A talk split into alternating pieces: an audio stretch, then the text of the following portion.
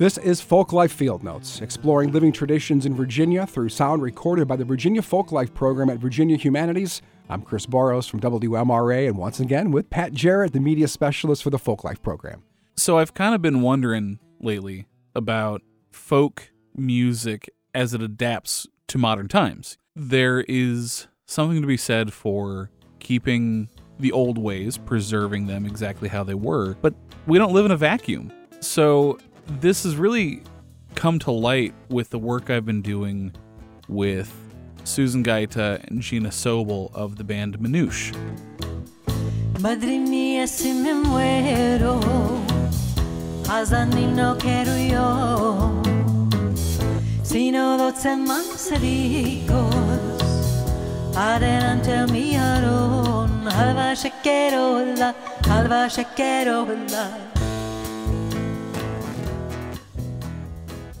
They are a Sephardic Jewish band that's kind of a fusion band. Uh, they perform in Ladino, which is Judeo Espanol, which is an endangered language according to UNESCO. Gina Sobel is one of the singers and the flute player for Manouche. She apprenticed under Susan Gaeta, who was in the first cohort of Master and Apprentices for the Virginia Folklife program. And she apprenticed under Flory Jagoda, who was known as the Keeper of the Flame. ¿Cuántos años mi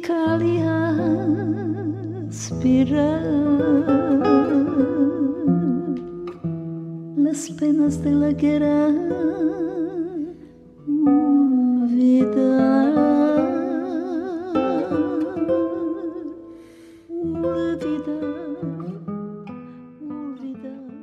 She came to the United States after World War II, after surviving the Holocaust. Mm. She was in a Sephardic Jewish family near Sarajevo and was able to escape thanks to her music.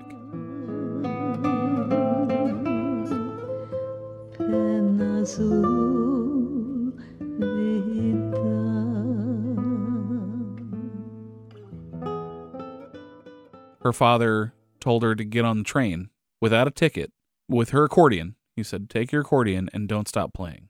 And she played songs the entire train ride was never asked for a ticket. Everybody was singing along with her. She credited her survival to the music. And until the day she died, she had her student accordion, the one that she played on that train, at her home in Northern Virginia. I mean, she's an amazing human. Her voice was so beautiful, and she sang in Ladino, and that's how Susan learned these songs is from Flory. Is it safe to say that this music and that accordion saved her life? Definitely. And her father knew that the music was going to get her here. And tragically, her family was mm. wiped out in the Holocaust. It's such such a tragedy, and we were so lucky to know Flory. She passed away just a couple of years ago, and she made sure to sing her songs all over the world. And we are so lucky for that. That she was a friend of the Folklife program. She was honored with a National Heritage Fellowship, which is the highest honor that the United States can bestow upon a traditional artist. Hmm. She was Nona Flory. Noches, noches, buenas noches. Noches son de enamorar. Ay, noches son de enamorar. Ay, noches son de enamorar. In that recording we just heard, she was in her 80s, right? That's correct. Dang, that voice is still perfect. Her voice is eternal. You don't even you have know? words, dude. I, I'm I'm at a loss for words to describe her voice. It's clear. It is youthful. And what I noticed is at this festival, the Richmond Folk Festival, it was early in the day. Flory, she spoke so softly and she sang so beautifully that everybody in the audience was leaning forward in their chair just to get a closer take on the songs. It was something to behold. La mocedad. Ay, gocemos la mocedad. Saltó la segunda y dijo, gocemos la mocedad. You met her personally? I did. Do you have any recollections of meeting her? She was small, physically a small woman, but her presence was gigantic. And she showed her love and she showed that she cared by how she greeted you and how she connected with you. Saltó la primera gocemos la mocedad, ay, gocemos la mocedad, ay, gocemos la. She had a specific way of teaching. So Susan tells me that she was a strong teacher. E- even Gina had one lesson with her, one or two lessons, and she Wow. said, "Wow, this is you know your trill is wrong here. You've got to do this here." So she she was a, a little bit of a taskmaster, Uh, I love w- which is great. I love it. But that kind of gets to the core of kind of what Susan is doing with the music, because Susan has carried it on faithfully with her group Trio Sefardi.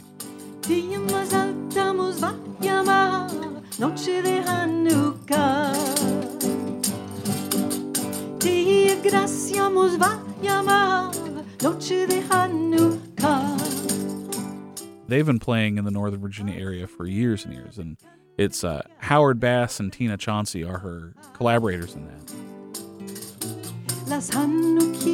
decir, ma blanca, limpia.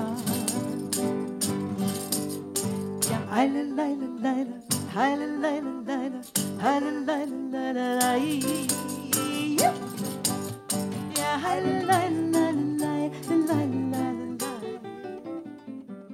The other thing that Susan is doing is that she is collaborating with her apprentice Gina on this fusion band, Manouche.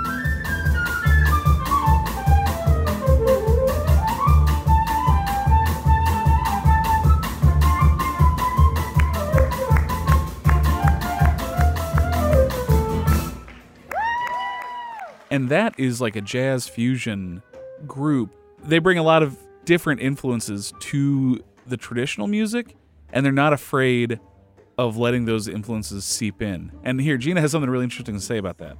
wherever this music goes, Sephardic music, other kinds of folk music, it picks up the influences of the people who play it and their background. And they may not only be isolated with that one kind of music, they have other things coming in. So for me, that's jazz and that's funk and that's American folk music. And so that's kind of how we are. And for Susan, all those jazz and all these other influences as well, Argentinian music, tango music, and things mm-hmm. like that. We sort of feed that in Minush. We say, okay, let, these are our voices. We're singing this music. Let's bring our voices to it our own cultural and musical backgrounds. And that's just, I think, one of the things that makes it really fun. It, we're telling stories that are relevant and uh, playing them with, with some fun music.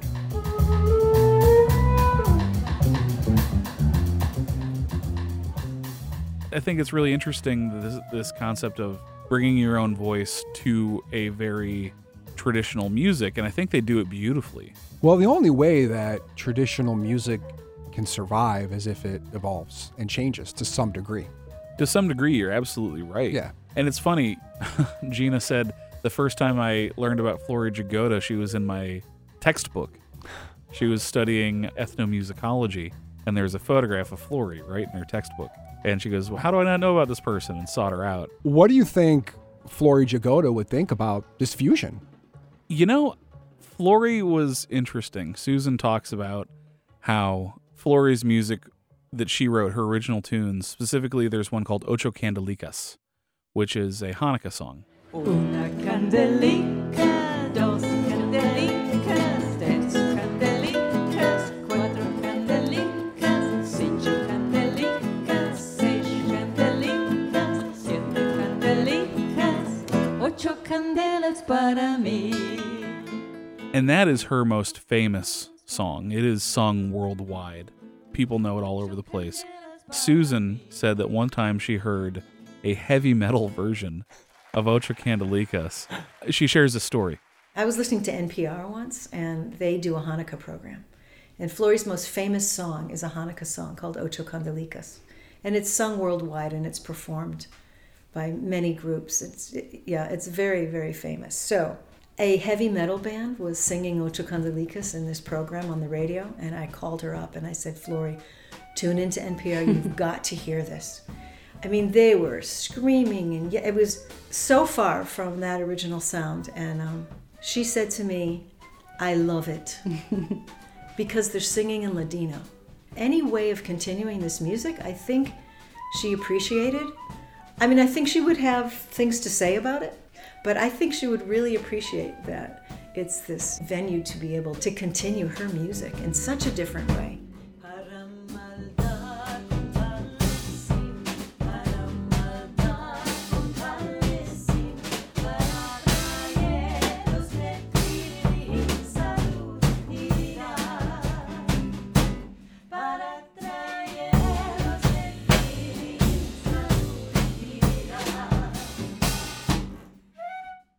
It's almost like what did Bill Monroe think when he first heard the New Grass Revival?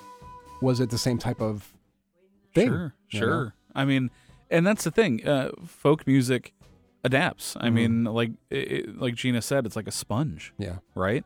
Yeah. And people will be influenced, and people will express. I think too, if it doesn't adapt, it will be harder to find a new audience.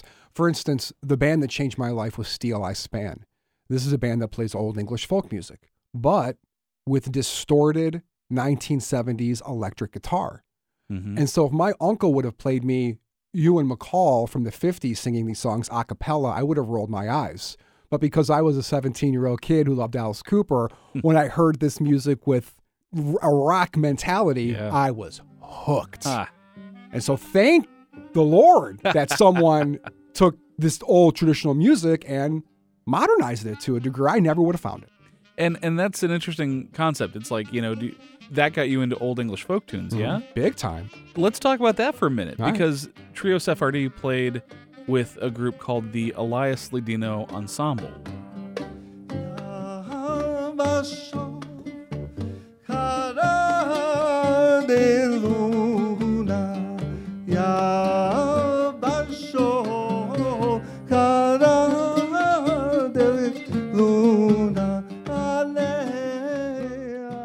And Daniel Elias leads that ensemble. We've been in touch with Zach Yuka, and they are involved in this project to preserve the Sephardic Jewish music of Bitola, an area of Macedonia. At the time, it was known as Monastir. Mhm.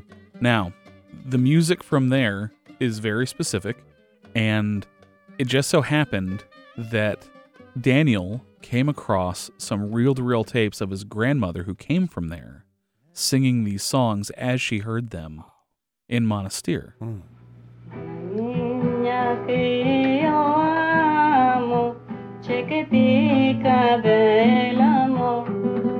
Todos ya mueren por ella, por ella, me solo me plació. I can't remember. And they are working on a project to preserve this music. The project is called Where Our Roots Meet. And before the concert, I talked with Zach about preserving this music as it was performed and why that was important. I'm sitting there wondering, what was this place? Who were these people that, you know, I come from?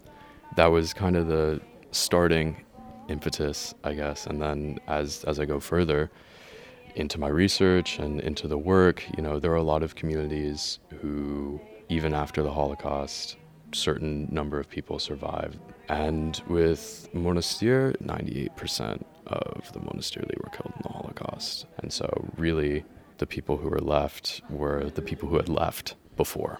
And those communities, by and large, in order to survive just as Sephardic Jews and Sephardic communities, had to combine with other communities.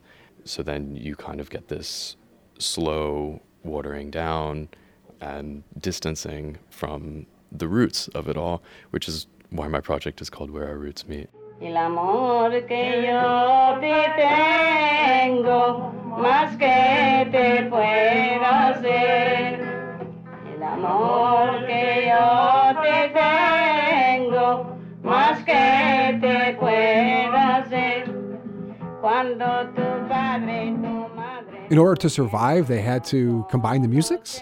It wasn't quite that. It's more that in combining with other Sephardic Jews, they got further away from their regionality. I see. And because 98% of them were wiped out Mm. without proper preservation and proper research, the kind of music that is home could easily just be forgotten. Forever. Right. And almost was. Yeah. But for them finding this recording of Daniel's grandmother, Shorty, Shorty Elias, On a reel to reel tape, too. and and it was it was digitized Yeah. and preserved. It's that kind of digitization and preservation that's so important because those could be lost. And a lot of these tapes, you can get one last play out of them, Yep. and they will disintegrate while they are recorded. The the media doesn't hold up forever. We have to make sure that these are looked after, that these recordings are saved from going away. Hay quien te ve y tu cachará, tu clincharé los dientes. So, how did they find this old reel to reel tape? They found these tapes in a basement, and here, I'll, I'll, let me let me share this. After Joe Elias passed away, he left a basement just full of stuff instruments, a lot of junk, but among the things were stacks and stacks of reel to reel recordings that he'd made over the years. And, you know, we didn't really know what was on them. So we started playing them, and a lot of them are, you know, just kind of random recordings of people he knew, family events, things like that. And then on one of these reels, we heard this woman just singing beautifully, singing these songs in Ladino. And Danny goes, Oh my God, that's my grandma. Tomates la para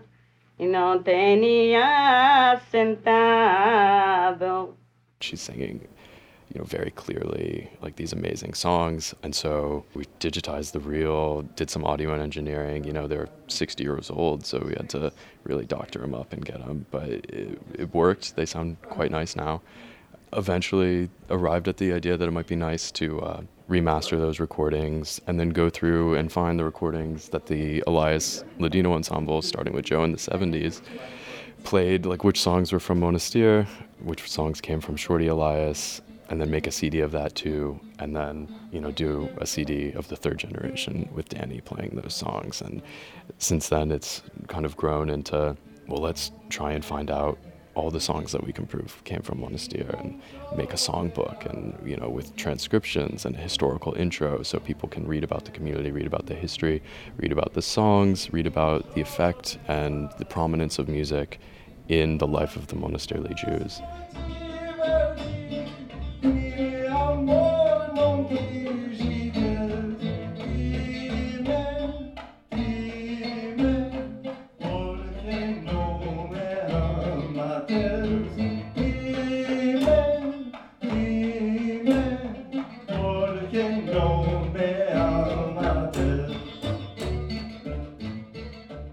found interesting about this, Chris, is that we have two sides of the coin here.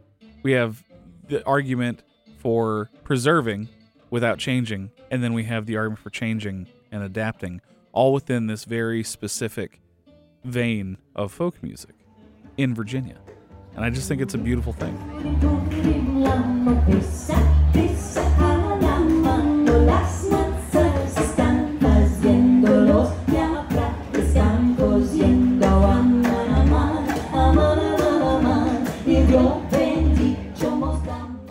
What do you think? Should we mess with this music and, and make it new again or, or not? I think it's both. Yeah, I think so too. Like you said, you found Steeleye Span, Mhm. and that got you into these old English folk songs. Yeah. I can tell you from my experience, I listened to Paul Simon's Graceland as a kid, and that got me. And then the next Paul Simon album I listened to, I said, Well, where'd the band go? I love that band. and I didn't know what I was listening to until I found out about high life music and people like Fela Kuti. So hearing that accessible top layer allowed me to dive deep. And now I'm just all about these polyrhythmic 70s psychedelic you know, artists that are, you know, bands like the Green Arrows band that are so jangly you can't find It's like they're not on any streaming service. I think I've never even heard of that. Oh, it's so good. the Green Arrows band. Look them up. I will. Um, but yeah, th- I- so I think it's a yes and. I think Yeah. th- this is these are two elements of folk music that need to be supported. Quiero contigo, mi amore, una vez más a Marian. Quiero contigo, mi amore, una vez más a Marian. Di noche, Valporico sul penso ti. Flory's mission for herself in her life was to continue it, and it's I think it's to honor her family and to just continue an incredible musical tradition that she heard from her grandmother, her nona, and her great grandmother. To continue it is is really important to keep it alive because so much of the culture was decimated. My mission as a, a master artist with Virginia Humanities, my mission with this music is to tell her story.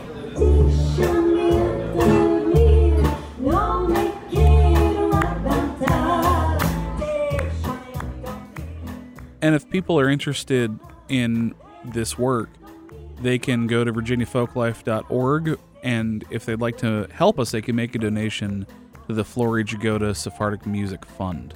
We actually have a fund for research and scholarship to continue this work.